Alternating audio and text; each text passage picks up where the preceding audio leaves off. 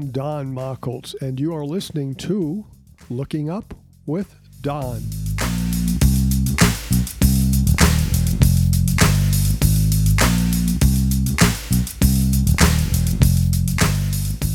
This is the Looking Up with Don podcast, episode number 69 for the week of April 28th, 2021.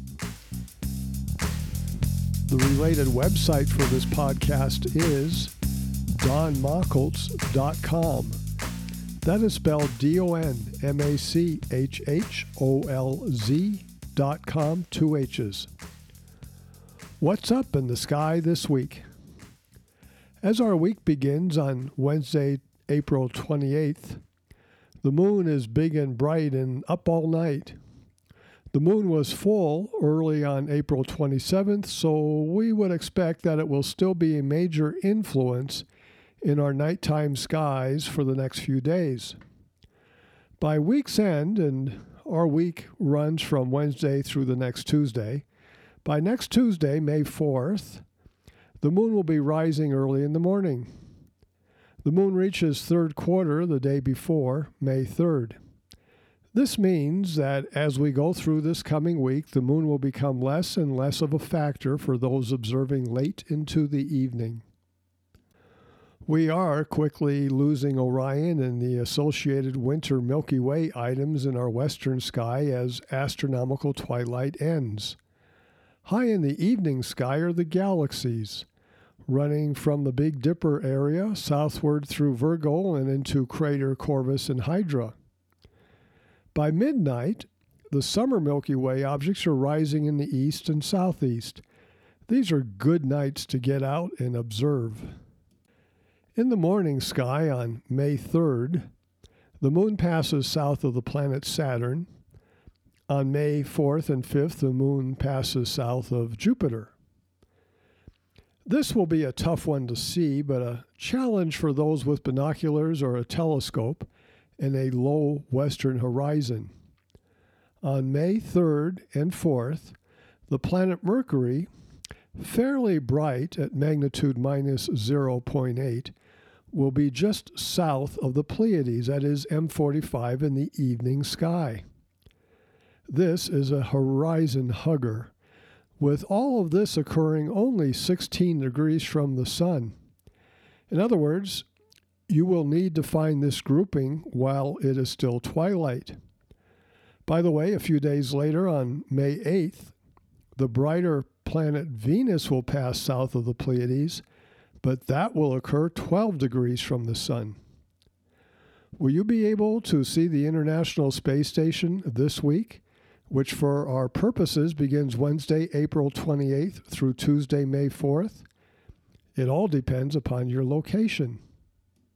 This week we have four zones. All you need to know is your latitude. Here are two zones north of 55 degrees north latitude, and a second zone in the equatorial area, a, a wide span from 40 degrees south to 27 degrees north latitude. No International Space Station this week. It will simply not be in your sky.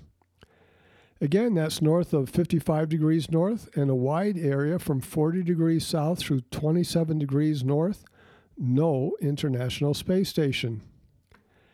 In the Northern Hemisphere, from 27 to 55 degrees north, the ISS will be in your morning sky for the whole week for many of you, sometimes twice per morning.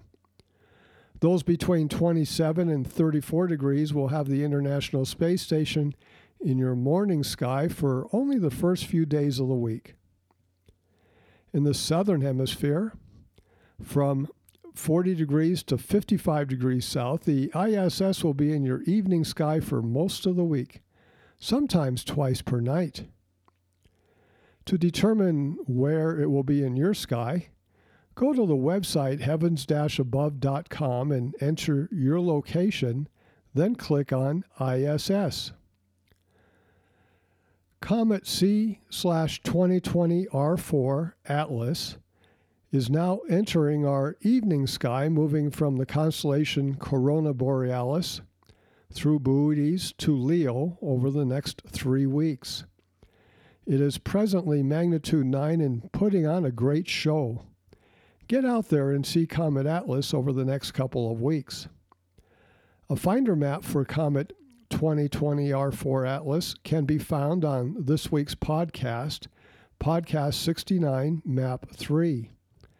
The positions, that is the right ascension and declination of this comet, can be found on Podcast 66, Map Positions. You can also get the present position of this comet from heavens-above.com. We have a meteor shower coming up at the end of this week. On the night of next Tuesday, May 4th, to Wednesday morning, May 5th, the Eta Aquariids, particles from Halley's Comet, produce a fine meteor shower.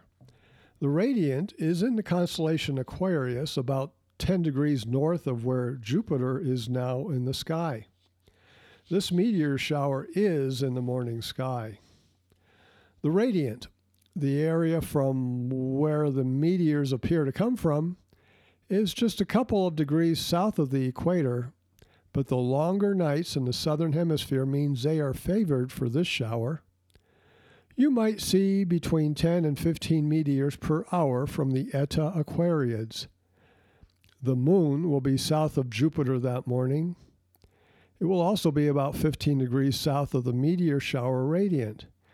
The moon will be about 35% full, but it will be a factor and wash out some of the fainter meteors. Now for the astro class. The moon. Our moon. The moon is about 2,200 miles across, which is about 3,500 kilometers. This is 27% the diameter of the Earth, or as we typically say, it's about one quarter the size of the Earth. The moon averages 239,000 miles from us, which is about 384,000 kilometers. Okay, 39,000 miles. The International Space Station is 260 miles up, so the moon is 915 times farther from us than is the ISS. So if you think those astronauts are close to the moon, they are not. Those satellites that are in geosynchronous orbit, that is, they're so high up in orbit around the Earth that they orbit the Earth once a day and stay in the same part of the sky. They're about 22,000 miles up. The moon is 10 times farther away than those distant satellites. The 239,000 miles or 384,000 kilometers that the moon is from us, that's only the average. It varies by about 10% closer and 10% farther from that distance. It takes the moon 27.3 days to go around us.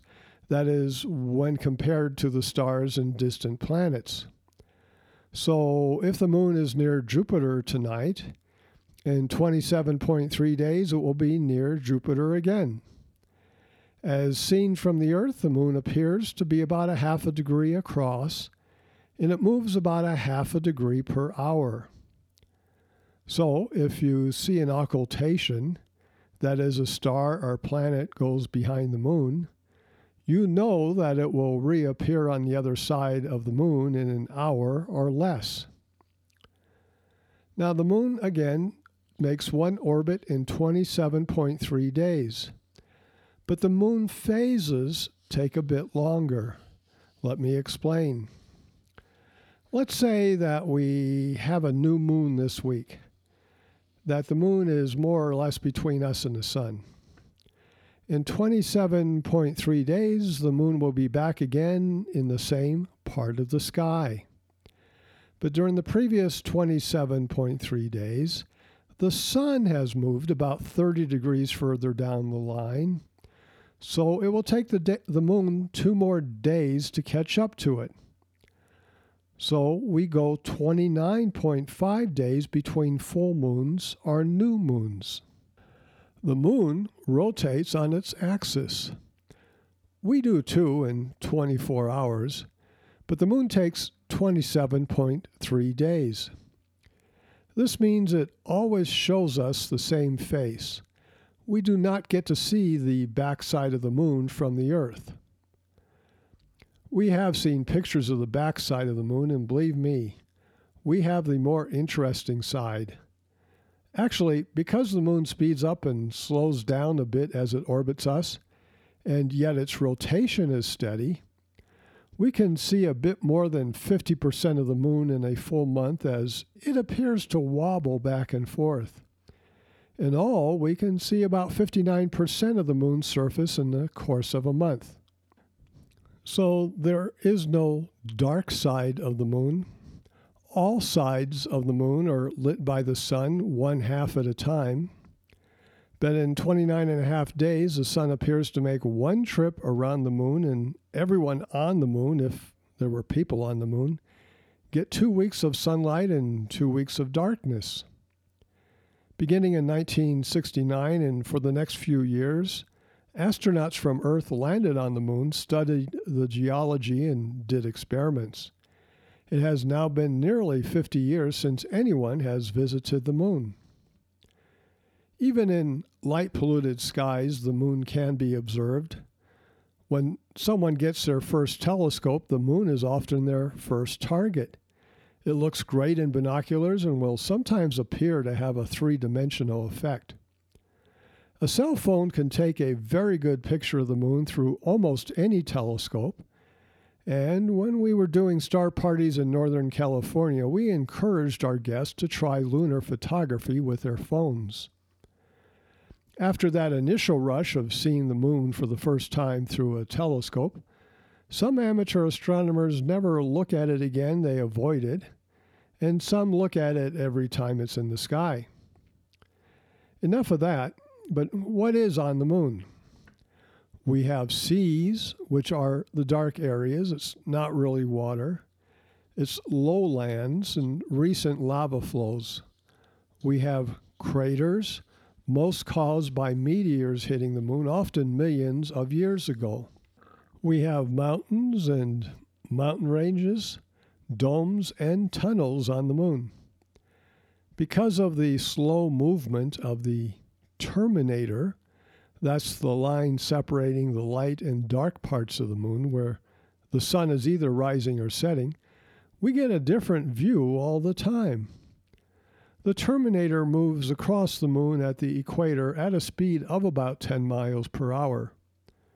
So, as the sun rises and as the sun angle changes, we continually get a new view of the moon. So that's the moon. Get out there and look at it often. Next week, I'll discuss eclipses, both solar and lunar eclipses. This week, we're going to observe the Sombrero Galaxy known as M104. This galaxy is plotted on Podcast 69, Map 3. It is faintly visible in binoculars and looks good in a large telescope.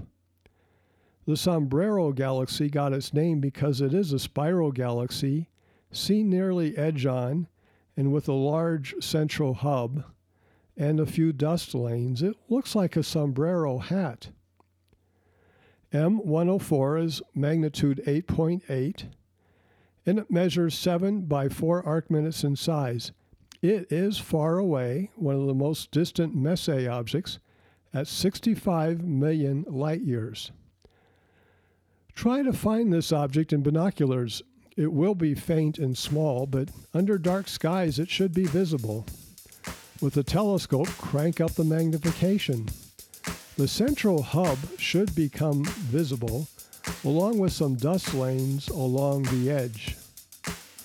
To recap the podcast, what's up this coming week? The moon is leaving the evening sky, and this gives us some dark sky for some galaxy viewing. Mercury meets the Pleiades in the evening sky, which is a difficult catch. Comet Atlas is up all night in the northern hemisphere, and we have a meteor shower on the morning of Wednesday, May 5th. You have been listening to Looking Up with Don, podcast episode number 69 for April 28th, 2021. I'm Don Machholz. Once again, the related website for this podcast is donmachholz.com.